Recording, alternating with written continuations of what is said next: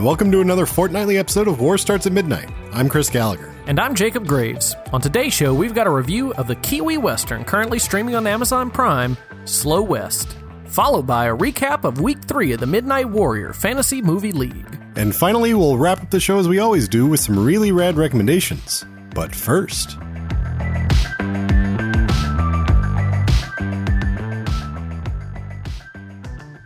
Midnight Warriors, some sad news we must address that I'm sure you are all aware of by now.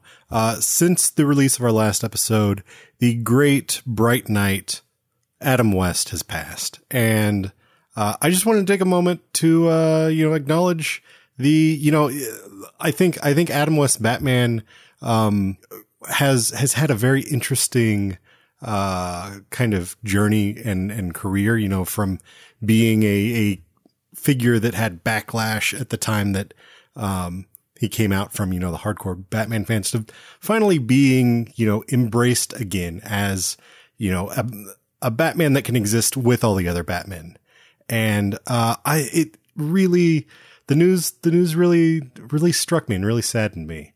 Um, you know, and, and I, I don't know how many people are aware of this, but, you know, when we talk about ringing the bright red telephone, that is taken directly out of 66 Batman, you know, that bright red telephone that he has it's connected directly to uh, Commissioner Gordon or Chief O'Hara. This was uh, my first Batman, really. I, I saw Yeah. the old Batman uh, TV shows way before I saw, uh, I guess would be Tim Burton's Batman. Yeah. Um, yeah. So I was, I was, I was pretty sad. And then I was old. I guess I used to watch reruns of the show because I always knew, you know, Pow, Bang. Yeah, it was it was very very similar for me, and I think part of that like I was too young when the uh, the Keaton Batman came out to, to actually see them.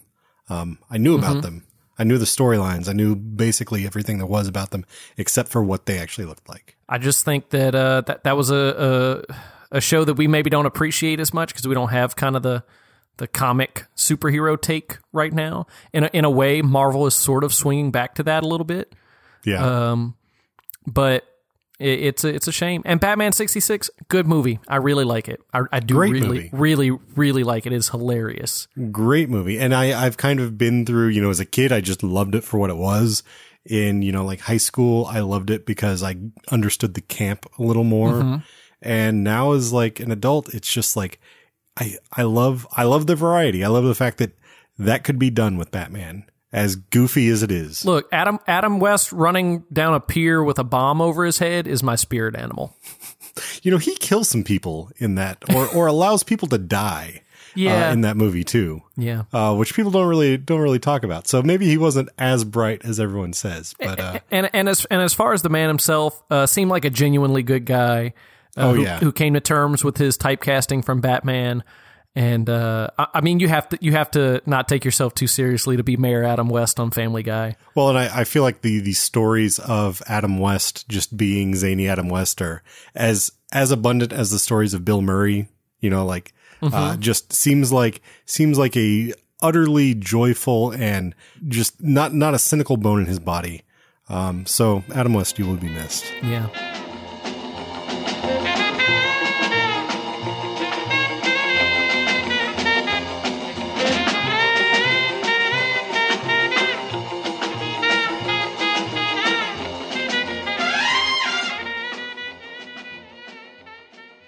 And now, real quick, before we get to our review, uh, we had a, another little, we, we have a little micro review for you, Midnight Warriors. Um, it was, it's a movie that Jake and I both, uh, happened to see this week. And so we thought we'd talk about it a little bit. What do you say, Jake? Yeah, uh, this it's the superhero movie you wanted me to watch. Yeah. The one with the idyllic, morally sound red and blue superhero up front. Uh huh. The one with the strong female character as one of the leads. Yeah. Yeah. That one. Uh, the one set during uh, a world war. Yeah. Yeah. That's the one I'm talking about. Yeah, that starts in the present and flashes back to the past. Uh huh. So we're definitely talking about the same movie. Yeah. We definitely. Captain America: The First Avenger. Oh, no. Wait, what? Jake, I, no, that, that movie's been out for years. I, Is that not what you wanted me to review? No, you I told me you so gonna- much about it, and it all fit Captain America: The First Avenger. I thought you were going to see Wonder Woman. what? No, I did Yeah. see it. I did see that too, but you got to be more specific. you said the one with the guy starring in it the actor's name was Chris and the character's name was Steve. Is that not enough? Yeah, I really, I really need to stop describing the movies to you that I want to talk about. Please just tell me This the keeps title. happening. Yeah, so you want to? I yeah, I haven't seen, I haven't seen the first Avenger in years. So uh, I Did you I see don't Wonder. Woman this week? I did see Wonder Woman. Ah, well, you so, sort of saw the first Avenger. Yeah. So you, you want to talk about it a little bit? Sure. Uh, so Wonder Woman, I obviously we we're not doing a big formal review of it. It didn't quite fit into our schedule, uh, but we did both see it, so we figured we'd talk about it. Jake, what do you what did you think of Wonder Woman? It was fine. It was fine. It was Okay. fine. It was. It's the best uh, I could hope for in a movie that has any Zack Snyder DNA in it. It still was a bit like, oh my. It barely has Zack Snyder DNA in it. Though. You're right. there wasn't a three minute long section of Amazons fighting in slow motion. Uh, well, That's varying Zack- speeds. Zack Snyder, Zack Snyder's not even doing speed ramps anymore. So Oh well, this movie was. It the Amazons might as well have been Spartans. for for reference to how much this is not a Zack Snyder movie, go and see Sucker Punch. That is what Zack Snyder does with female leads. So, so I, I just assumed Sucker Punch was exactly like that scene where the Amazons were Spartans because in my head that was Sucker Punch. No, Sucker Punch is more like the end of this movie where there's just like a whole bunch of CGI that's unnecessary and you don't need it. Yeah. But the thing is, this movie has things that I really like, where Sucker Punch across the board pretty much does not. Let's go positive first. What are some of those things you liked? Um, there's a lot that I liked about this movie. I think, uh, first of all, the leads are very good. Yes. Uh, Gal Gadot and Chris Pine, who Chris Pine I have, you know, spoken about in the past as a actor that I don't really care for much other than in, uh, you know, Star Trek as Captain Kirk, or actually he was great last year in, uh, Hell or High Water. He he was. He's a man who continually impresses me. For someone Yeah. who I didn't think I was going to really like, I enjoy watching him. Here's here's the thing though. They're doing a very similar thing with him here that they they did with uh, Star Trek, and that's really allowing him to lean into his surprisingly good comedic chops. Uh, yeah. If you have not seen a Saturday Night Live episode, it's worth watching. He's Oh Gosh, hilarious. How good was that? I and I didn't know he could sing and do like I mean half that episode was just song and dance. yeah. Um, so he's good. Gal Gadot, I really love in this. Um, there's there's a whole lot just about sort of the um, uh, you know the the idea of the story, the way it all plays out. I think the fish out of water stuff is great. Um, I think the World War One stuff is great. The Amazon stuff I I liked, but it felt a little like I wished we would have either had an entire movie of that or we they would have cut it out. Yeah, Like, and I uh, know I know that's a very sort of like cynical trying to figure out how to make the the film a tight, you know, 120 minutes sort of thing, but it as as good as it was, it felt a little disconnected from the rest of the movie. I want to go back and rewatch the first episode of the uh, 70s Wonder Woman show, which I have seen, Mm-hmm. and uh, had a not too dissimilar take on the uh, on the intro, except it looked much more like Bat- Battle of the Network stars when they were working out. It looked a lot like they were just in Burbank shooting, but yeah, um, yeah I, I I thought that was fine. I I thought her mom, the queen, I thought that character was kind of dumb. She's just like, let me not tell her she's a god. It will prove uh, bad for her if she I knows mean, she's. it's it's a very like I I think it fits that sort of like Greek mythological thing though. Yeah, I see that, but it, it's. I, I wanted somebody next to her to just be like, "Why didn't you tell her?" And she go, "Oh, for plot reasons, just to build suspense." Yeah. There, there was a there was another point uh, that I I don't I don't know if we're gonna go into spoilers on this or not. No, I don't think so. Okay, uh, this isn't saying much. She doesn't have her sword for a minute, and uh, Well, th- yeah, that was just a weird continuity thing. That, but that whole the third act is a mess. Is a total oh, mess. it it needed a rewrite. I I enjoyed this movie. I did not love this movie. Like I and I think had I not, I had really high expectations going in. I think if I had uh, wasn't really like super anticipating it, I would have like I would have been very pleased. I was a little disappointed just because my expectations were so high. I think everyone was great.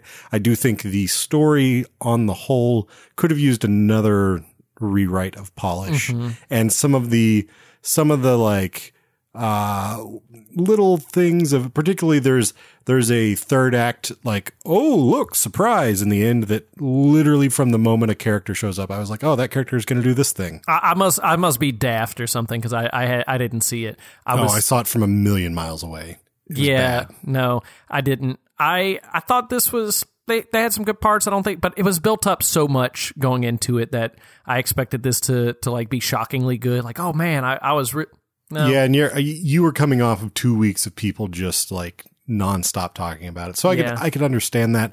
And here's I think in like legacy terms, I think this movie will kind of be the uh, X Men for female superhero movies, and not not to you know say we have to compartmentalize all superhero movies into like ones with men and one ones with women, but like there has been a dearth of good female led superhero movies, and by a dearth I mean this is the first good one, really. Um, and I feel like when, you know, when X-Men came out in 2000, it was sort of, you know, we're riding on the coattails of like Joel Schumacher's Batman and, and like the, the comic book movies were not great and they were sort of laughable. And the X-Men came out and I was like, oh, this is actually doing something quite well. It's not perfect, but doing it quite well. And I feel like that's what this is. I I I agree. It, it's doing good with that aspect of it. I still think they are one foot in that DC super serious, morose, almost A little bit, universe, but it's- and the it's other foot is trying to be Marvel, but not like fully embracing it like um, with Captain America, where it just you know full out. This is Captain America, and he he unabashedly likes all the things that Captain America always has liked. Oh, she's, she's pretty bright eyed and bushy tailed though. Oh, she is. She is. But but with a a this is clearly marketed to a more global audience. Perhaps I, I, although like doing a World War One movie isn't exactly the like, oh, that's what's going to get the global audience out to see it. Um, the, the, like, I, I love, but I, I love her, her enthusiasm and her just like joy for the world. And, uh, you know, when they're walking the streets of London and she sees the baby and she gets really excited. um, I got really excited with her. Um, you know, I, I really, I really appreciate that in her. Um, let me ask this. You're, I, I get the sense that you, you didn't hate it, but you didn't love it. What do you think of the No Man's Land sequence? Uh, that that was probably the best superhero part of it because I didn't like any of the other times she was being particularly super. It was all whatever. But that was a, a really great just charge type thing, and uh, it was her being the best uh, she was in that movie. That that's the iconic scene, I think.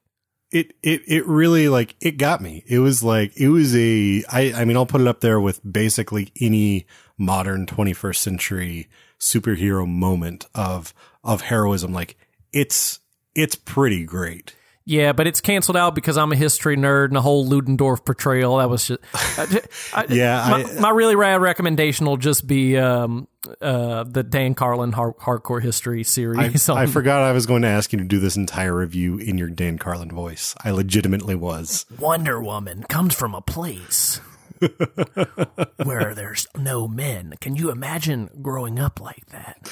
All right. Well, let's uh let's close out this review because we've got a lot more show to to catch up on. Um Midnight Warriors, if you have seen Wonder Woman, and I assume you probably have, and uh, you are yelling at your your phone right now, uh, maybe send us an email at hello at warstartsmidnight.com or give us a call at 484-424-6362 and tell us how dumb we are as a couple of millennial white guys talking about this Wonder Woman movie. But in the meantime, stick around for our review of Slow West coming up next. Rose, my love. Jay, my Romeo. Once upon a time, Jay Cavendish travelled from the cold shoulder of Scotland to the baking heart of America to find his love. A jackrabbit in a den of wolves. Arms abroad, boy. Sir, I'm Jay Cavendish, son of Lady Cavendish. We're all sons of bitch. Keep heading west solo. You'll be dead by dawn. I take care of myself. Sure, kid. You need chaperoning. Let's drift. A few weeks back, we received a message in the old letter bin from Midnight Warrior named Logan, asking our opinions on the Australian character actor Ben Mendelsohn. Now, even if you're unfamiliar with his name, you'd almost certainly recognize Mendelsohn's face, whether it's as the sniveling bureaucrat Orson Krennic in last year's Rogue One, the mangy mechanic in The Place Beyond the Pines, or maybe as John Daggett, the condescending construction kingpin behind one of the many convoluted plot points in Christopher Nolan's The Dark Knight Rises. Logan mentioned a couple recent films with supporting turns by Mendelsohn and asked if we'd consider reviewing one of them on the show.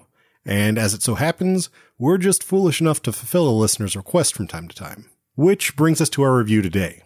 If the title Slow West sounds familiar, that might be because I recommended a few episodes back when we discussed Rio Bravo with Adam Chitwood.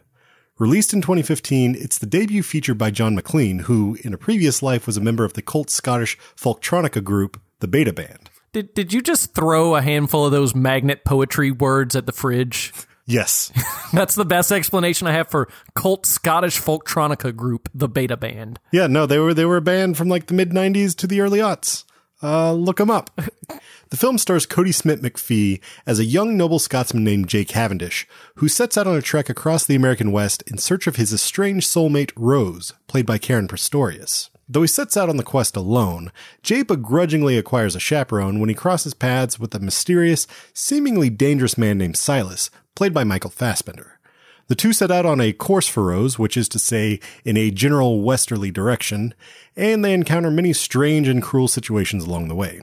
Slow West is part Western, part road film, part nihilist Coen Brothers style farce, and part Wes Andersonian art film. And I gotta say, for me, all those pieces come together to make a quite unique and enjoyable debut feature. But Jake, I'm curious. You are far more versed in the Western genre than I am, and I've often heard you complain about its derelict state in modern cinema. So my question to you this time is simple. What did you think of John Maclean's unique take on the genre with Slow West? Well, it's definitely a unique take, and I'm not saying I disliked it, but um, it's hard to judge this against a lot of other westerns because it does so many unique things. It's much closer to like a road film in, in my certainly. mind. It's well, it's almost using the western just as the landscape. It's it's not it's not falling into tropes. but it, it's it's also bringing along the um, the mythology of the West with the you know what what lies west of here, uh, dreams and toil. yeah, yeah. you know. And uh, I forget what was East, Despair, and something else. But uh, that was when they met. What was his name? Was it uh, It was Werner. Werner. which I, I feel has got to be uh, intentional. You think? You think it's some other uh, German documentarian that they're referencing? I, I I think I think it must have been. I, I, I really liked that scene, by the way. It was violence and suffering east, dreams and toil west. Yeah, which you know what? I kind of my take on that was those were kind of backwards, and I don't know uh, what to make of that. But really, um, the people back east were the ones with the dreams and the toil, and the people west, all they found west was violence.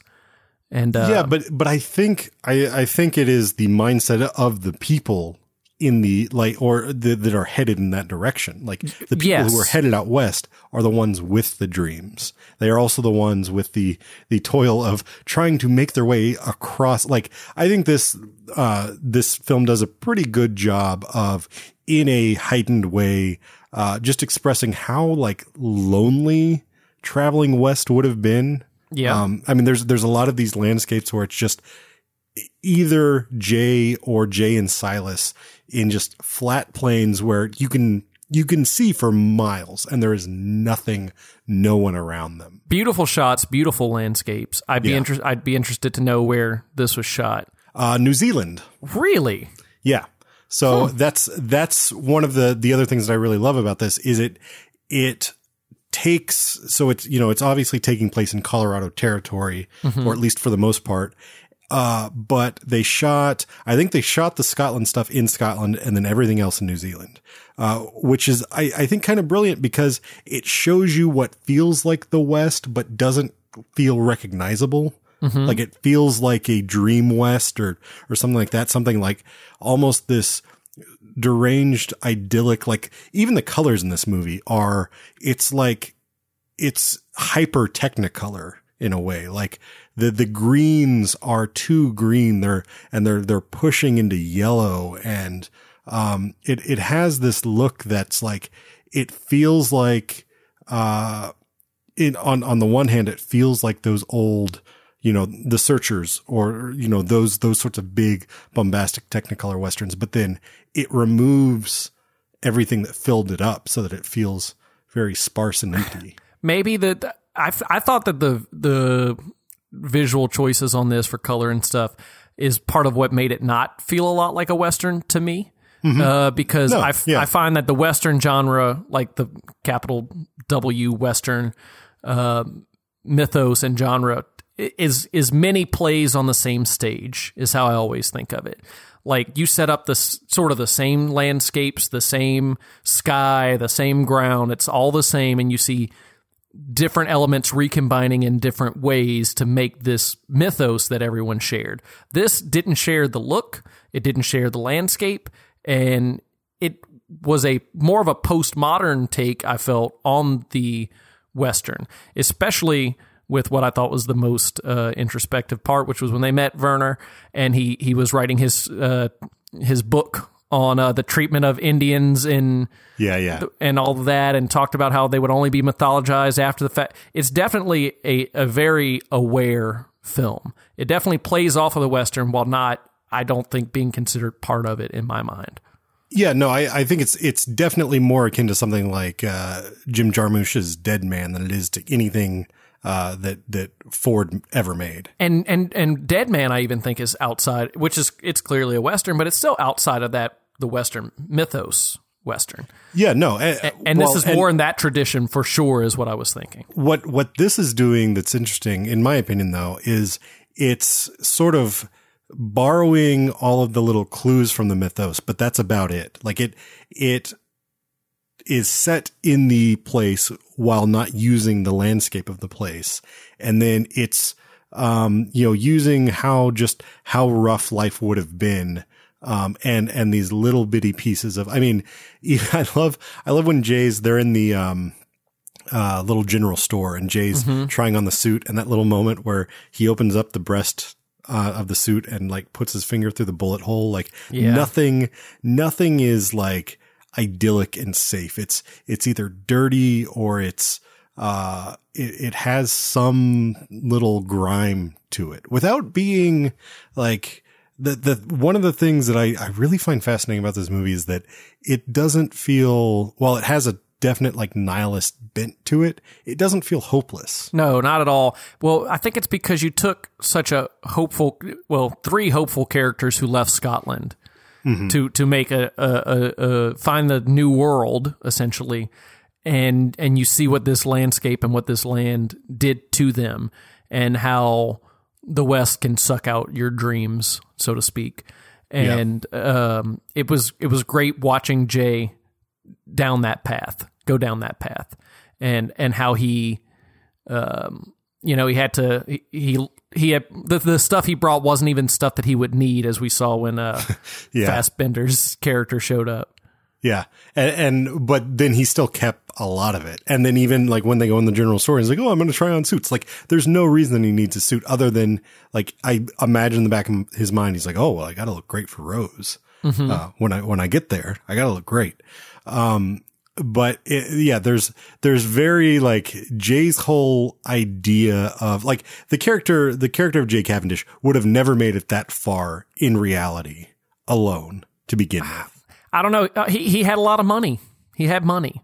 Money can get you far. Yeah, but that's the thing. Someone would have murdered him for the money. I, I where, where uh, in my mind they picked up with him like not far out of Independence, Missouri. I know they didn't say anything, but like he was fresh on the road. He he had he could not have made it far to begin. no, um, Silas says that he he caught his trail just in Colorado territory. is what he Really? says. Yes. Wow. Yes. So that's. I mean, he's made it halfway across the country. I know why you need my help. Oh, yeah? Yeah. You're lonely. You're a lonely man. Sure, kid. Sure, kid. Let's drift. A silent, lonely drifter. You're a lonely, lonely man. No need to concern over me. Hold still. All I'm saying is there's more to life than just surviving. Yeah, there's dying. Survival ain't just how to skin a jackrabbit. It's knowing when to bluster and when to hush. When to take a beating and when to strike. What did you think of uh? It's Silas, right? That's Fassbender's character. Yeah. Yeah. What did you think uh, of his character and his performance? Um, I I really like his character. I really like his performance. I think his watching it. So this is the second time that I um that I've seen it, and I think it actually this is a movie that rewards repeat viewing in a, in a very nice way. I mean, it's while it is sparse. There's a whole lot of that it's playing with, much like you know, sort of a Coen Brothers movie thematically. These little these little moments, these little hints at, at stuff that um you know he's not trying to uh uh throw out right in your face. You know, just he kind of lets them lets them breathe. And I think Silas is a really interesting character because initially my my first um go around, my thought was like, you know, I, I was constantly sort of looking out for him. This time around, I realized that he actually he he's a fairly gentle soul, and he has a moral compass that um, I I just was sort of I guess in the back of my mind avoiding paying attention to it. He he he's almost a, a chaotic good, if you want to use that. Yeah, maybe a little bit. moral He's- alignment chart because he's he's not a he's not a neutral. He is mostly doing things for good. He's only doing bounty hunting. Well, he's he's trying to do good. That's the like he is he's a character who um he has done a lot of bad in his life, but it is he is doing everything he can to do the right thing. Right, and we and we see him shoot the uh, that I guess it was like a general or something soldier type uh, right off the bat, but he's doing it because they're just Indian hunting anyway. You know, he actually he kills the three men because he also kills the two officers or whoever they are that are with him as well. Um, those those two gunshots that you initially think are the Indian are actually them. Um, and and so yeah, initially like they set him up to be a very very violent man. Right. Well, we know uh, to go back to that alignment chart. We know he's chaotic, but we're not sure if he's evil and he's just killing indiscriminately, or if he's kind of neutral and he's just killing to get by, or if he's killing because they're killing the Indians. No matter what he says, we don't know yet, but we know he's on that side of the world where he's on that ruthless Western side. What we don't see Yeah. until later is how he's he's not a lunatic. He's not a murderer. Yeah, well, but and we also we spend basically the rest of the movie seeing him do good deeds. You know, he doesn't kill Werner.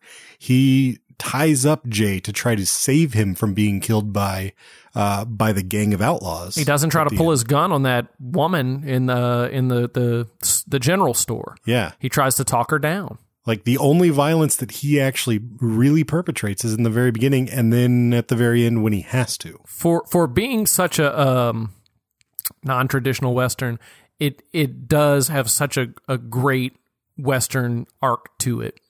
Um, even if it is tragic to the point of almost being like a Shakespeare play or something like that. Oh, you mean something like I don't know, Romeo and Juliet, which is actually quoted in this uh, quite well. You know, with these violent delights have violent ends. Did, did did they say that? It didn't look like anything to me. that that that uh that line in the western setting has been uh, co-opted at this point. Yeah, sure. Um, what what about the Bill Olson uh, story? The, the story of the Bill Olson reward poster um, that the the outlaw says, you know, while they're around that campfire. Um, that's that's pretty like Western tropey.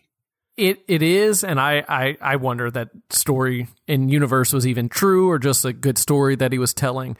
But the the way I they think that's what it's meant to provoke is like you don't know if like these the the way that he comes upon that that group, particularly at that point in time, they may not be there at all. You know, like that that's sort of what I felt the first time around. yeah, well they they all showed up at at the end scene.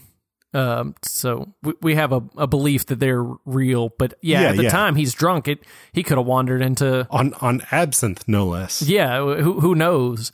But I do love that he just wanders into another fire. No one really cares. They all just keep talking. He leaves. It's great. Well, That- they they have orders not to do anything with them, Right. And that that was a great that was a great scene and uh but the but even like the way that's presented with the with the flashbacks and all was not particularly. It it didn't even fit in with a lot of the rest of the movie. It was really effective, and I liked it. I think it thematically fits in with a lot. Oh, though. for sure. Uh, and we had flashbacks to Scotland, but not like flashbacks while someone else was telling a story. Uh, Yeah. That was kind of a unique part of that film. I still liked it. Was it's. good. I mean, it's a very like Mike Yanagita moment where it's like you could you could easily lose it and the story would function, but it spices it up a little bit and adds a little something. yeah. It- Um, wait, what about uh, we haven't like this was all prompted by Ben Mendelsohn. We haven't even talked about him. What did you think of Mendelsohn here? Uh, uh, was he the uh, fake McCabe and Mrs. Miller? He was he was Payne, yeah. Yeah. I, w- I wouldn't even say fake. I would say I would say if anything, real McCabe? honestly, yeah, the real McCabe. Like he was more McCabe than McCabe was. Yeah, uh, he was really good. I, I like I liked his performance. Uh, I don't know that I've seen that much else with him in it. I know I've seen The Dark Knight Knight Rises, but I didn't particularly remember him. Yeah, he's in he's in quite a bit. Australian actor. Um, a lot of this cast is Australian because they shot in New Zealand. Um, but you know, playing people from all over, um, with the exception of Michael Fassbender, of course. Um, but yeah, he's I mean he's chewing the hell out of the scenery, but it's so much fun. Um, and there's like basically everything out of his li- his mouth is a great quotable one liner. Yeah, he, he was the he was the Yondu of this movie. it's kind of, kind of the role it felt like he was playing. Uh, you know, someone from the past, all that. But he, he I really liked it. Uh, oh yeah, I liked their relationship, the the relationship between um, Silas and this character's name, which I did not get. Payne. yeah. Uh, because of course his name is Payne. it has to be. Like that's and that that's another thing that I like about this is it like in another context it could be so so so on the head that it's just uh kind of wretched. But I think maybe because it's so sparse, like this this entire story kind of flows like a a sparse piece of short fiction, um, in a good way. Like um and and this movie, you know, it doesn't overstay its welcome. It's under ninety minutes long. Yeah, it definitely is one of those. Uh, it feels like an adapted short story, even down to uh, the ending, the third act, how that all went down. Yeah. yeah. Um, it it has that short story feel, and it, just watching it made me think, what terrible thing happened to this writer? Who who hurt him? he was in a Scottish folktronica band in the nineties. well, he, well, something broke his heart. Some other folktronica artist came in and really hurt him. Yeah. but uh no, I I really enjoyed Mendelsohn in this.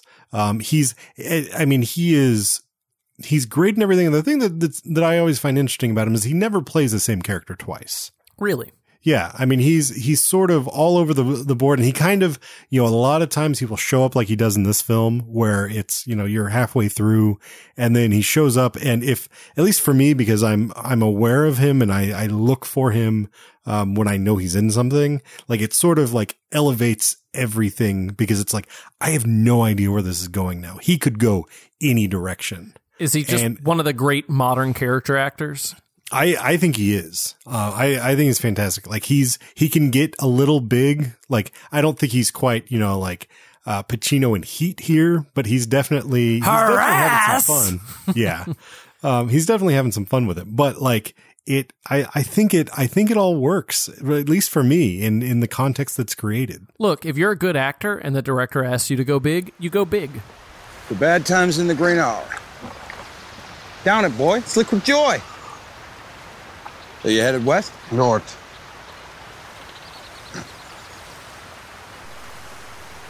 Yeah, I'm headed uh, south. Chill. Can't stand it. Makes my makes my joints ache.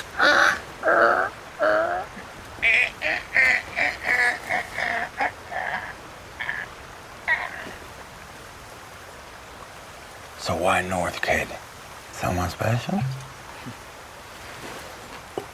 Your sweetheart, maybe? Huh? Hey, I'm teasing. I'm teasing. I'm teasing. You must be born on a Sunday, huh? You born on a Sunday? Yeah, you're born on a Sunday? I don't know. So it's fortunate that you're uh, headed north, because west is bad. It's big trouble. Big storm coming. Easy, Payne. He's just a kid. No, he's not. He's an outlaw, just like us. Anywho, let's drink to friends, old and new. You know, I didn't want to get into spo- spoilers with this, but let's, there's a couple little things basically about the end that I want to talk about. So I'm going to roll spoilers right now. Um, if you want to skip ahead, you can check the show notes or skip ahead through the chapter markers, um, to the beer pairing.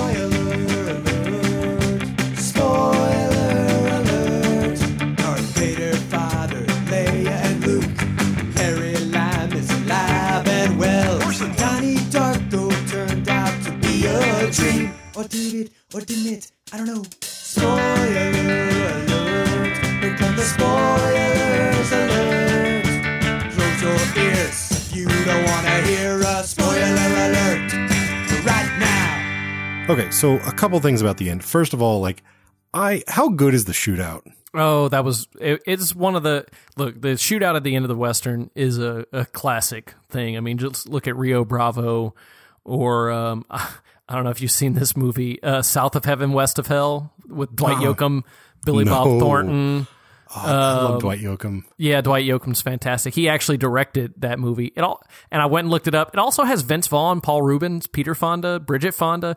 It, it, it almost made my recommendation list for this week, but I have not seen it since it came out in 2000. Did they all owe Dwight Yoakam money? I I I don't know. I mean, Billy Bob, uh, he he was he was in Sling Blade, so maybe Right. Billy Bob called in the favors. I don't know. That's another discussion. Uh, Interesting. but the the ending shootout is is kind of a uh, a staple, and this was a particularly good one. This was really really good, and the tragic way that it ended. Well, it's it's really good and it's true to the form of the genre while also kind of being inventive with it. Mhm. Um, and the, I mean, and, and it sort of the way that composition and everything is set up throughout it, it sort of it stays on with that mode. Um, and you know, like as the guys are popping out of the wheat field, it almost feels like a video game. Like it, it, it feels like Duck Hunt or something. Mhm. And then the like the starkness of it all, the sort of you you get this sense that like several of these men, they're basically dying for nothing. You know, like it's it's just they happen to, you know, they they thought as as Ben Mendelsohn orders or Payne orders them, they they're just trying to kill the house. Um, Kill that house. kill, which is a great line. Yeah. a great line. Um, but uh, yeah, they they underestimate uh, what they're what they're going up against, and uh, it's yeah, it's no, it's it, it is a fantastic shootout and one that um I think is totally earned. I think one of the best sequences in this movie is that, but especially when they did the cut to the 17 people who had died in the movie. Yeah, Just, just, I, I ended up counting them, went back and counted them. It was like 17 just shots of bodies. it, it feels like like it almost felt like like the uh Layla uh, moment in Goodfellas without the music. Mm-hmm. Yeah. It was, and, and it was just so stark and it, it was like making you look at this is the West. Yeah, well, and you just you just feel the weight of it. It was uh, it was it was particularly nice. But then, and this is the thing that I really wanted to talk about. Then you get that that final ending to it, and which is really hopeful, and which is really like I basically Michael Fassbender's character Silas has found the piece that he's been looking for for years. I mean, assumedly since he was Jay's age when he left the gang. Well, p- part of westerns is you know showing that desert flower, so to speak, trying to Yeah, see the hope and the future and all this all these things in the West, and it, it is all the people who were hurt just coming together, all the people who mm-hmm. experienced loss coming together and, and making what they can of it. How sad was it though when she said his heart was in the wrong place? I mean, it, it, it just, it, it was the, the, you know, there was a perfect assembly of words for that moment, you know? Um, and I, and I think a lot of, there's a lot of great dialogue that's just like the exact right amount of words in the exact right place that just hit so, so well. Um, but did you notice? Okay, so I and I didn't notice this until the second time around because I knew where everything was going. Mhm. That just before the flood, uh, Silas is having a dream about being married to Rose, and they have their first child, and his name is Jay. I- they call him they call him Jaybird. I did not take that scene that way. I I took that scene in a couple of ways that I couldn't crack. One, I couldn't tell if that was Jay having fear that Silas would like Jay's dream, having Mm. fear that Silas would end up with her. Or was it Jay seeing Silas at, I I I never thought it wasn't Jay's dream. You thought it was in Jay's. I think we come out to Silas though. That's like I think we come out of the dream possible. to Silas's face, which Uh, would editorially mean like try to be communicating that that it's Silas. And I, I didn't rewatch it, so maybe I was just a, a bad filmmaker, or, or I mean, um, and maybe I was just a bad hmm. uh, viewer. But I I associate it so strongly that all the things that we have been seeing were Jay centric, and we never Yeah. left Jay That I assumed it was a Jay thing. The other thing I thought it could have been was. Jay viewed Silas as a father figure, Yeah. and actually view Rose more as a mother figure, and those were the two most important people in his because we don't see his mother ever. yeah, I actually like that read. more as a mother figure and seeing that as his like ideal family. Was he was a little baby, that was his mom and his dad in this beautiful white house. He kind of is a little baby. He he is, but he has so much hope, and he is taking action and going out on his own, even if it was a f- foolish decision. Yeah, a fool's errand for sure. Yeah, but I mean, then again, it could be what you saw, which was it was actually Silas's dream, which is interesting too, especially because I I hadn't thought of it that way until just now, and now everything's firing thinking of it from that would- point of view. I would like though to now that we're talking about it, I I, I need to go back and and watch it again because I I wonder if we go in we if we go from Jay into the dream and then come out to Silas. So depending on your relationship with the story, it could like because if you're going from Jay into the dream, it infers that this is Jay's dream. Well, if you come into Jay but you come out on Silas, it it is a uh, thing that could be read both ways and could have been done on purpose. Exactly. But if you go that- in and out on the same person, it's a statement that it's obviously. obviously. Yeah. Um, so yeah, I'm going to have to go back and rewatch that now, but that was this time around. That's, that's not how I read it the first time, but this time around that it is like almost like it was this metaphysical, his ability to kind of see where things were going. Um, and I, oh, uh, uh, also a little, a little thing that I, I think it was in the IMDb, IMDb trivia that I read that, you know, it, it, Silas finally gets the freedom that he wants, but it literally costs him an arm and a leg. He gets shot in the, the shoulder and then the leg in, uh, helping to defend the, the house. That's interesting. Um, which is, is perfect for, you know, Jay gets the salt in his wound and like there's, there's so much of this, um, very tongue in cheek, but, but, uh, at least to, to my opinion, used very well. This, this little, yeah, it wasn't quite dark comedy, isn't what I would call it, but it was just. It is. And it wasn't on the It- nose. It's, it's not Yorgos Lanthimos dark comedy. No, or I would have hated it. but uh, no, I, I loved it. I, I loved that part. The more I talk about this mo- movie and the more I think of the elements, the the higher my rating is going. A lot of times when I see something, I have to sleep on it for a few days, and the longer it's been, the more I want to rewatch this movie to get more out of it because Yeah. I I loved so many of the little things in it. Well, like I said, this this really rewards the rewatch because there's a lot to there's a lot to dig into. Um, so I I hope you know at some point down the line you do because it's right now you can watch free on Amazon. Yeah. Spoilers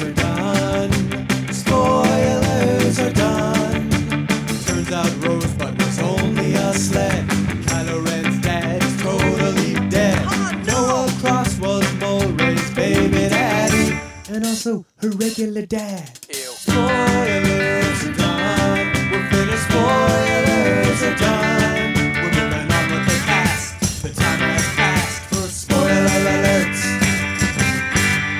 So uh, when our listeners sit down to watch or rewatch this movie, uh, um, what alcohol should they be consuming? Because I hear it's liquid joy, according to the film.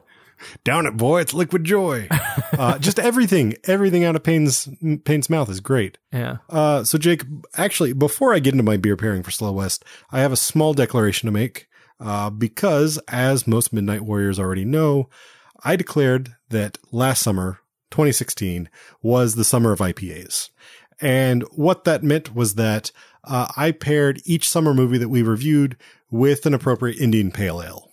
So this year, I've decided that I'm going to not uh, do Summer of IPAs Part 2, but I'm actually going to declare Summer 2017 the Summer of Sours. Like Sour Patch Kids? Kind of like Sour Patch Kids, actually. You're not entirely far off in some of these that, that I'm sure will come up. Um, but to kick off this series, I'm pairing Slow West with a Red Sour Farmhouse, uh, which I uh, honestly didn't even make that punny connection till now, but there you go. You've got it. Um, from a local favorite, Prairie Artisan Ales. Uh, this beer is called Prairie and Friends True Edition. Uh, it's also sometimes referred to as Prairie versus True, um, which is very confusing because I think on the label it says Prairie versus True and also Prairie and Friends True Edition. So there's that. Um, but it's a collaboration with TRVE Brewing Company in Denver, Colorado.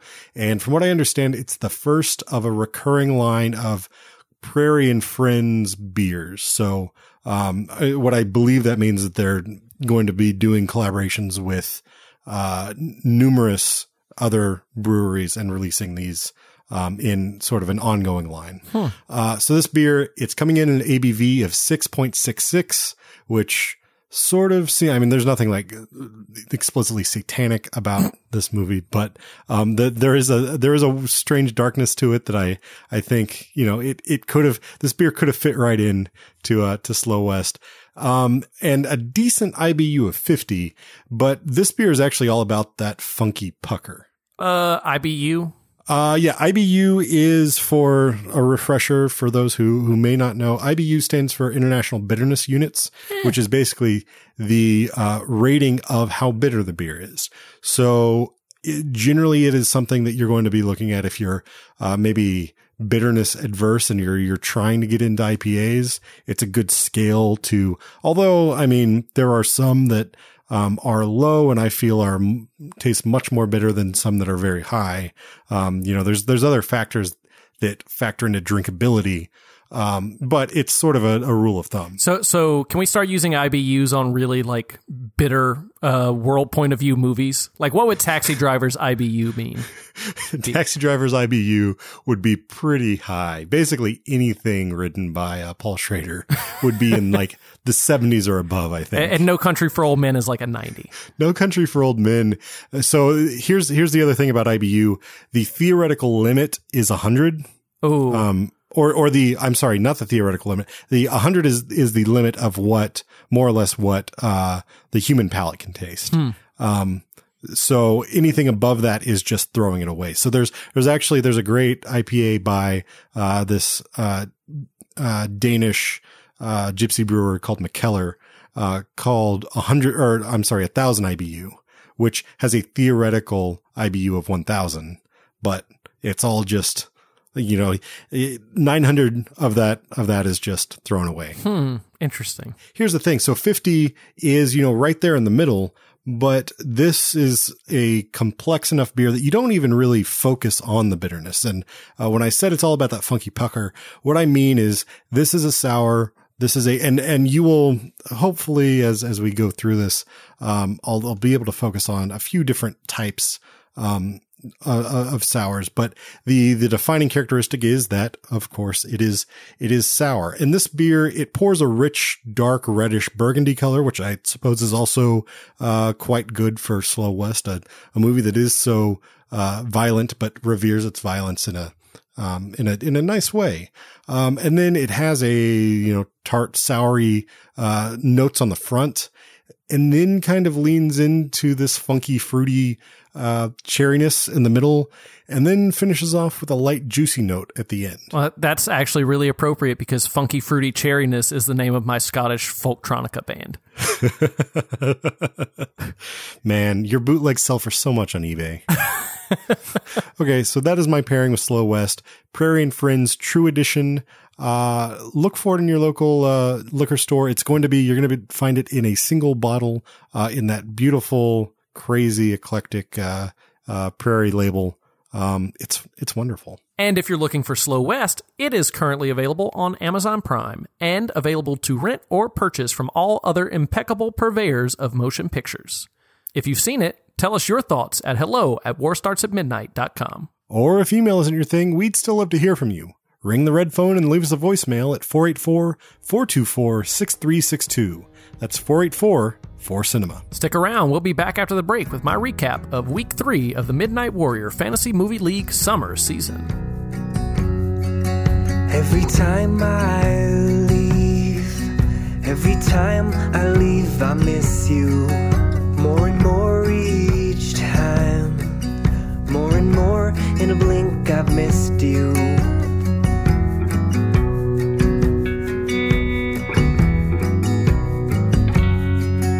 Every time I see, every time I see, I wanna thank you more and more each time. More and more with interest, I appreciate. There's something I could say that might make it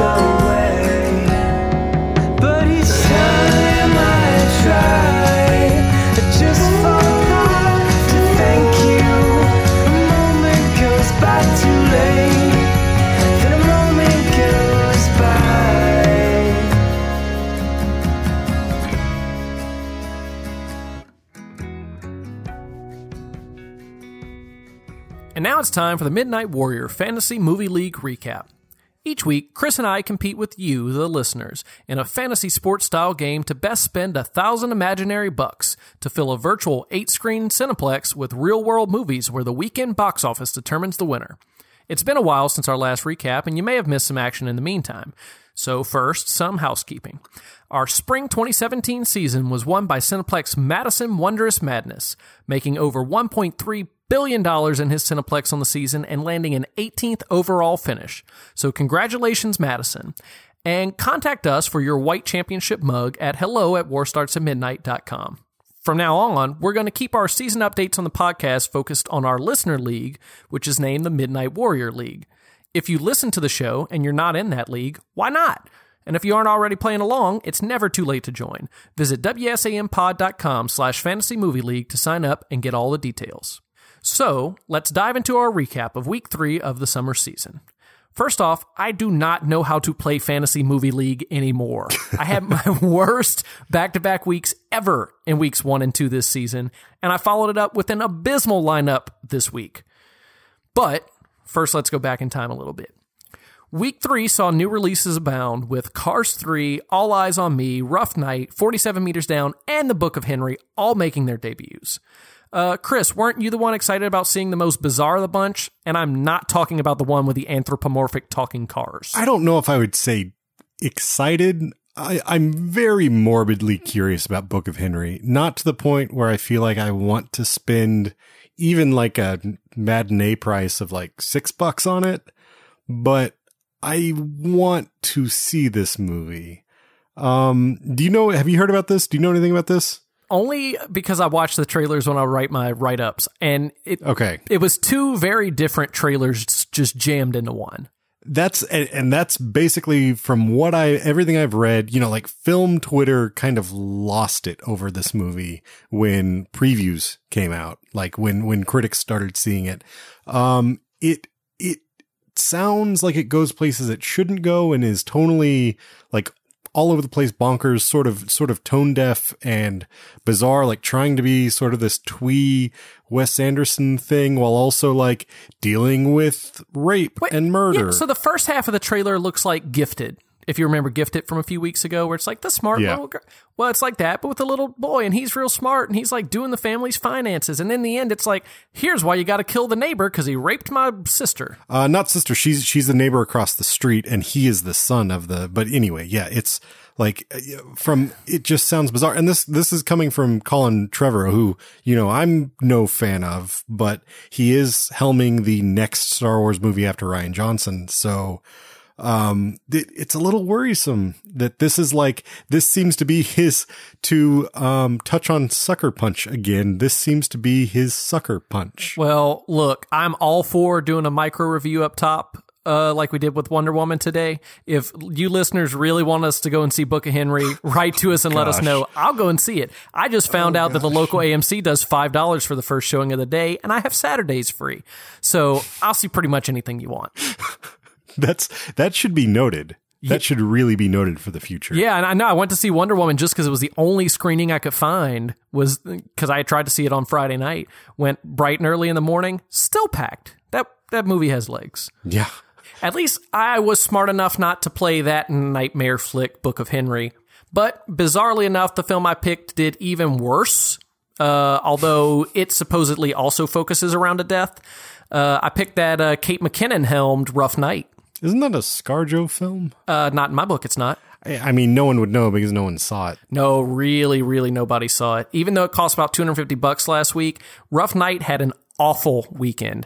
It grossed the least per buck out of all available films last week, and it didn't even make as much as films costing over 150 bucks less. It made like 8 million dollars. What was it priced at? Uh 200 243 Huh. So was it just was it just priced there because of Scarjo and Kate McKinnon? because its projections were really high. It bombed because it opened it opened on Father's Day weekend and it just was not its demographic. Yeah. But if only its uh, title lent itself to an easy pun to describe what kind of weekend it had. Rah, rah, rah, rah, rah, rah, rah. Yeah, I don't have anything on that one. But in any case, the real winner of the Father's Day weekend was Pirates of the Caribbean. What what year is it? People still want to see this? Yeah, actually, Pirates of the Caribbean movies have been. I mean, what is this? The fifth one? Yeah. Um, yeah. Yeah. Be, when when the fourth one came out, I didn't realize that there was a third one. Um, but no, these these movies they have been at least the the past you know three have been fairly poorly reviewed. I mean, it's like a Transformers movie. Like they they get pretty terrible reviews and make bank. Look, I, I told my mom that she said, "Oh, the new one's coming out. I, I want to see that. I've seen all three. I said, "Mom, there were four. and she went, "Huh." And you know, I think I think they are going to keep making money as long as they make them, or at least until they get to what Pirates Seven, Mutiny in Moscow. in my, are, are they in, in like the, the Baltic Sea or something? Yeah, I don't know how that really works. Pirates of the Baltic, just like a really weird spinoff where everyone's Russian. That's why it's going to tank. Well, you don't know that Disney Disney has not failed to make money all year. Yeah, but the, the, they're they're certainly due for another John Carter or a Lone Ranger. I, I guess, but it it didn't really matter for my Cineplex because I put all my divers in one cage and not a Nick Cage, and went with seven screens of 47 meters down, and was rightfully grilled for it on our chat for Fantasy Movie League players. However, uh, this Mandy Moore shark flick almost pulled its weight, making a strong play for Best Performer, losing out only to Pirates. I at least turned in my first respectable week of the summer, even though I still played Rough Night, so it's not like I did that good. Uh, and the perfect Cineplex for record ended up being a simple one screen of Wonder Woman, seven screens of Pirates. So, uh, how did you do, Chris? Well, here's the thing, Jake. I've decided because obviously I'm not going to be the best in this league, even even the smaller listener league. So I've decided I'm going to pick up a little gimmick. And so what I'm doing all season this season is using all my bucks, but trying to make the least amount of money possible. Hmm. What did what? What's your Cineplex name now? Uh, I am Biff's Fantasy Movie League Almanac. It's not working very well, is it? It's not working very well. I beat you the week before. I think in week two, I beat you when I was trying to lose. Yeah, I was on. It's funny. I was on vacation, and I didn't. I talk about all the time. The most important hour of the week is that one week before screens lock when all the preview numbers come out. Yeah. and I was not there to check them. I was I was off on vacation, and I turned in a terrible lineup that I was actually trying to do well when I picked like seven screens of It Comes at Night. Uh, so I renamed my Cineplex as well, and I'm now uh, tanking the network. So here's the thing. I checked on projections early on the weekend and I was sitting at number two and that was bad news. Real bad news. I ended up steadily falling down as the weekend went on. I ended at eight of what do we have? 17 people in, in in the smaller league. So still better than I I my goal is to be on the second page every week. Hmm. That's my real goal. Uh, so I failed last weekend because I overperformed. So that's that's why I'm really interested to hear your take on the new movies this week. I'm going to go over them real quick. Uh, Beatriz at dinner. Have you heard anything about this one? Nope. It's Salma Hayek and John Lithgow. Watch the trailer. Pretty. It looks pretty good. Uh, she like comes over to dinner and he's a total, and John Lithgow's like a total dick. Or maybe he comes over to dinner, something like that. I don't think it's my dinner with Andre, so it's not going to be like that classic that uh, Abed really loved. Right. But uh, you know, it it it's uh it actually looked really interesting, and it's really low priced. So it uh Yeah, only 17 bucks. yeah, it's gonna depend on how many screens it lands on. See if it if it had some rough night pricing, I might go for it. Yeah, Rough Night looks like the value play this week. no, no, no. I mean rough night from last week. Oh, Because then it then it could really. oh yeah, because you really wanted pull- to do bad. Yeah. Yeah, Yeah. yeah. Um, next up, new this week, uh, you mentioned it a little bit earlier Transformers The Last Knight with uh, Mark Wahlberg and Stanley Tucci. Uh, you're leaving someone out there, Jake. Uh, who's that? Sir Anthony Hopkins is in this movie. But why? I, I mean, because I'm pretty sure he just plays a robot, so it was probably two and a half days of work. It's okay. I, I was I was looking at the cast and I saw Stanley Tucci on there, and I, it just reminded me that I always think he's just like Jeremy Piven with glasses, or that maybe maybe Jeremy Piven is just someone who Stanley Tucci plays sometimes. I don't know about that. But do you do you think they made Anthony Hopkins come in for mocap? Is he just a voice? Is that all he is? I think I think so. I think he's a robot because they're all like they're all knight robots. I, are you sure you're not just thinking about Westworld? I don't think so. Could be Westworld. Could be Westworld. It's possible. We- I don't think it's Westworld. We really don't know. He is playing a character named Sir Edmund Burton, so I feel like he's not a robot. no, I think he's a robot knight. I don't understand what that like. You think he's a transformer? I think he's a transformer. He's not a. Tra- I want him to be, but he is not a transformer. I'm looking at pictures of him at least on set. Is he wearing a mocap suit? No, unless he just said that's what he's wearing to do his mocap. I'm gonna do it in a leather jacket and a fedora. Well, now I'm less interested. You you wanted him to be a robot? Kind of. Is Jerrod Carmichael in this movie? I don't I don't know what's going on in this movie. I watched one awful trailer and it's all I want to know. I'm done. Wait, Jerrod Carmichael is in this movie.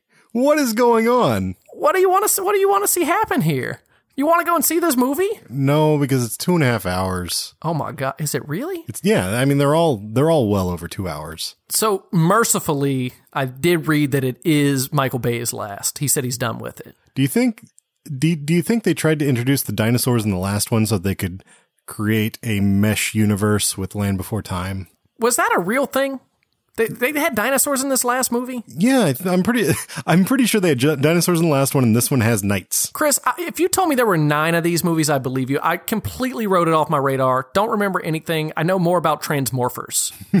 What about Transmorphers 2: Rise of the Fallen, which is actually a prequel? Was it not Fall of Man? Or was that the actual one? No, you're right. It is Fall of Man. Don't you challenge me on my Asylum sequels, Chris.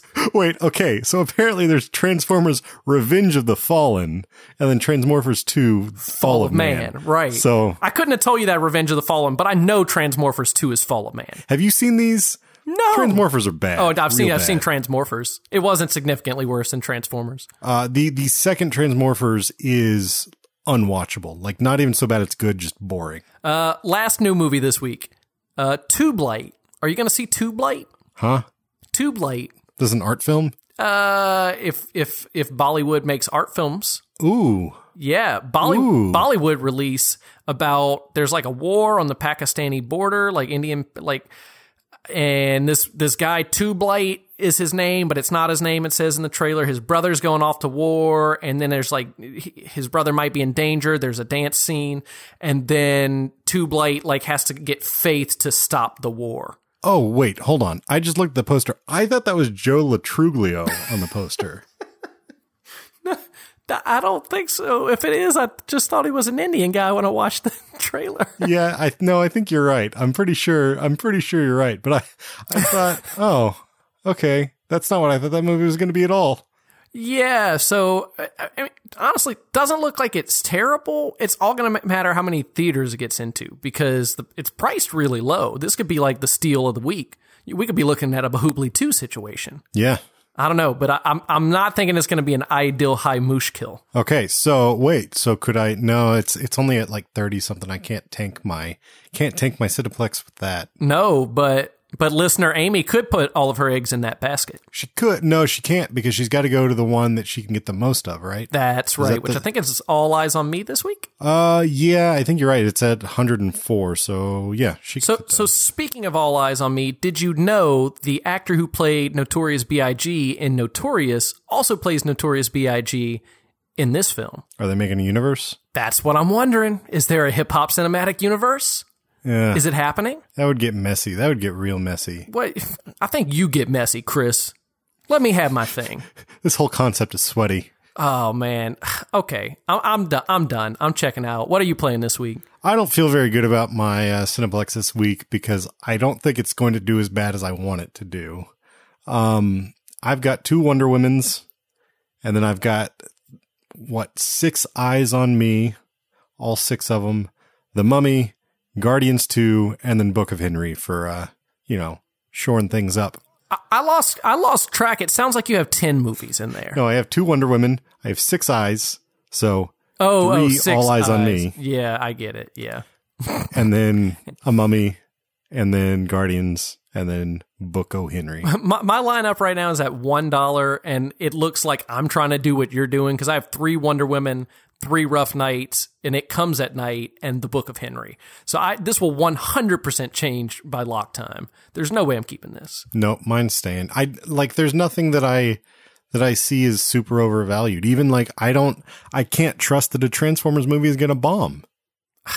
I think I, I look. I'll let everybody know more about it on Thursday afternoon when you can find my FML recap article on the War Starts at Midnight blog. That is that is when I will know for this week, and it might still just be Friday morning. And if you've got a hot take for the next perfect Cineplex, hit us up on Facebook or Twitter at WSAM Pod. And stick around for really rad recommendations coming up next.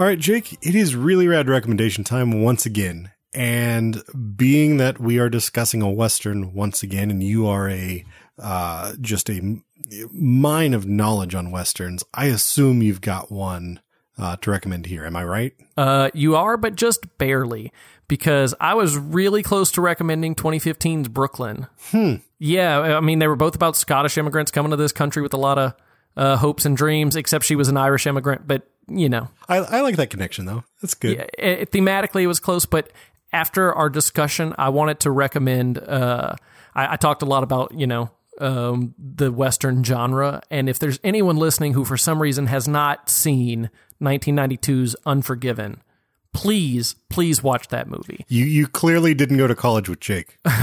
because it was always on. Yeah. Yeah, this is one of those movies that I've seen the beginning, like the the the ten times that I've intentionally watched this movie, and I've seen everything after that the hundred times that it was on TBS or eh, whatever channel it was on. Yeah. But just top to bottom, this movie is an unstoppable movie. When you start watching it, you will not be able to turn it off. It is nearly perfection, but the thing I like most about it, it, it is it is the bookend at the end of the western genre. I don't think a a truly great western has been made since Unforgiven. that fits into like the old school Western mythology. This closes out the book on the American West on Eastwood's character. He never needs to do another Western. I don't believe he's done one since. I don't think anyone else needed to do another Western. It was done. So everything else after that is just new takes on it, trying to do something different because you really can't reopen that book. We're, we've rebooted the Western since. It, it, that's sort of how I feel. There, there was Yeah. a long time with John Wayne and Clint Eastwood and and and John Ford and Sergio Leone. They carried the the thread through those, even though they were different. The thread was carried. This wrapped them all up perfectly, and it's it's the end of the western. I've never seen a genre just closed like this. It, it also passes the Bechdel test with flying colors. It is a it is a great movie. The script is amazing. Apparently, he sat on it for years and years until he could do it the way he wanted to do it, and and maybe just so he could be as old as he wanted to to be in that movie. He gives a great performance. Eastwood directs it. I don't know if I said that, but he does a fantastic job directing it. You get great performances turned in from everybody, uh, which is like Gene Hackman, Morgan Freeman. Um, you also get Gene Hackman's so good in this. yeah, Richard Harris is in there as English Bob. Mm-hmm. It's it's it's really really good. Uh, Jaimz Woolvett, who I don't know much else he's been in, is in an iconic role as the Schofield kid. Yeah. that I, it's just it's just great. You just got to watch it. And if you haven't seen it, uh, maybe you want to be on the show so I can talk about it for about an hour on mic. No, really, no one else needs to be there. I can just record it myself because it's going to be fantastic. But if you haven't seen it, you can find it on HBO Go. You can rent it at Vudu, iTunes, Amazon Prime. If you still have cable for some reason, I'm sure it's going to come on today. Go find it. It's it's a perfect film. That's that is a great recommendation. Um, a, a it, I don't even like. I would say an obvious one, but it, I do agree. Like if this gets one person who hasn't seen it to see it, it's it's totally well worth it. Uh, Unforgiven's so good. It's so good. I, I know it's I know it's really on the nose, but since we talked about the the mythos of the West, you have to, or the mythos of the West, you have to have to see this movie. This is an absolute must see, and I, I don't want it to to go overlooked because I don't often see it in the top ten greatest films ever made lists or anything like that. But personally, it is in my top ten, and most of the time in my top five. Wow. I, I know. One of these days we should have that discussion on on mic. Just just the actual top five. Yeah, we should we should do our lists. We should do it every time. ten years, sight and sight and sound uh, style. Yeah. Yeah. That that would be great. Uh, so, Chris, do you have a recommendation? And is it in your top five greatest movies of all time list? I do. It is not, but it is a western. All right, what do you got? And when I say it is a western, I mean it is a Australian western. And when I say Australian western, I don't mean like this movie that was shot in New Zealand and takes place in the West. It is literally a movie that takes place in the Australian outback in a form in the western form, more or less. Um, and so to to add on top of you know we we got Australia close to the Kiwis. Um, in, in New Zealand, it also was written by Nick Cave, so it's got a written by a uh, member of a band, a musician tie in there as well. I heard that guy was a, a, a bad seed. Um, also, also scored by Nick Cave. I think Nick Cave and the Bad Seeds um, on this. Uh, directed by John Hillcoat. Um, and this, it's been a while since I've seen this movie. I'm actually planning once we finish recording to go and rewatch it. Should I be planning the same thing? Tell me about it. Uh, well, maybe, yeah. Let me, let me tell you about it. You may not like it because it's, it's not a Western set in the West. So it might, it might look a little weird to you, but, uh, but basically Guy Pearce plays this outlaw, Charlie Burns, who is captured by the lawman. I think it's Ray Winstone. It's like I said, it's been a while since I've seen it.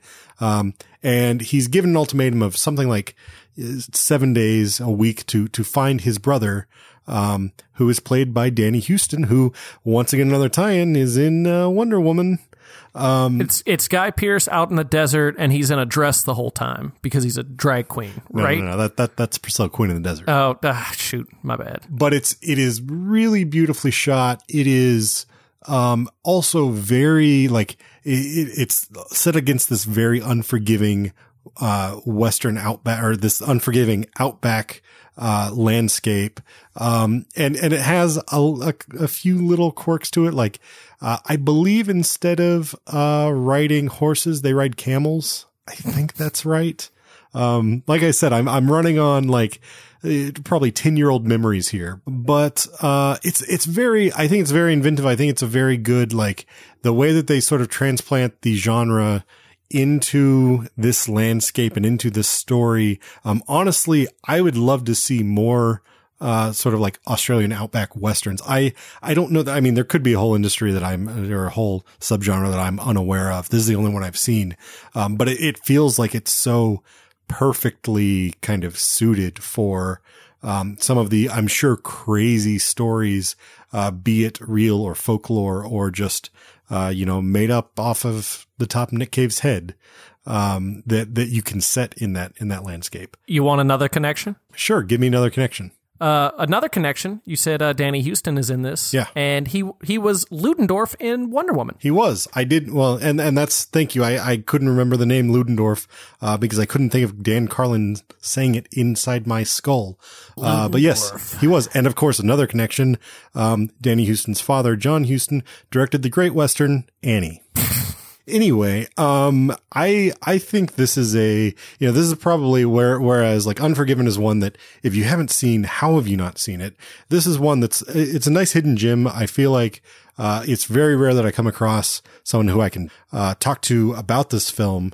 Um, it, you should, you should definitely check it out. It's, uh, basically available to rent in all the usual places. Uh, look for it. That's the proposition directed by John Hillcoat. And I will be watching it as soon as we wrap up here. So I guess we should say that that is a wrap for another episode of War Starts Midnight. Find us online at warstartsmidnight.com for show notes, fantasy movie league recaps, and more. Or say hello on Facebook, Twitter, and Instagram at WSAM Pod.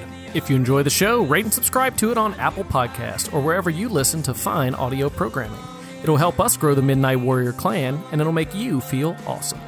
On the other hand, if you're the trolling type who simply hate listening through these credits, go ahead and tell us everything we got wrong at hello at warstartsatmidnight.com.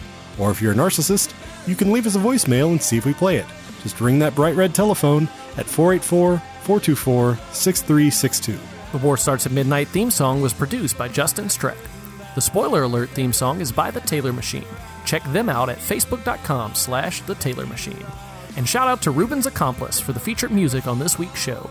Find more at rubensaccomplice.com. Join us and Collider.com's deputy editor Adam Chitwood in another fortnight as we discuss Jake's most anticipated film of, what would you say, Jake? The year? The decade? Uh, the however long it's been since the world's end. I haven't seen the trailer yet. Don't tell me about it. Uh, we, we are, of course, reviewing, discussing Edgar Wright's Baby Driver. I saw the poster, and that in and of itself is too much information. Jamie Foxx is in this movie, Jake. No! All right. Well, uh, we're reviewing that in, in two weeks. Uh, join us. It's going to be, I'm sure, a hell of a lot of fun. Uh, thanks for listening, folks. Dry your eyes, kid. Let's drift.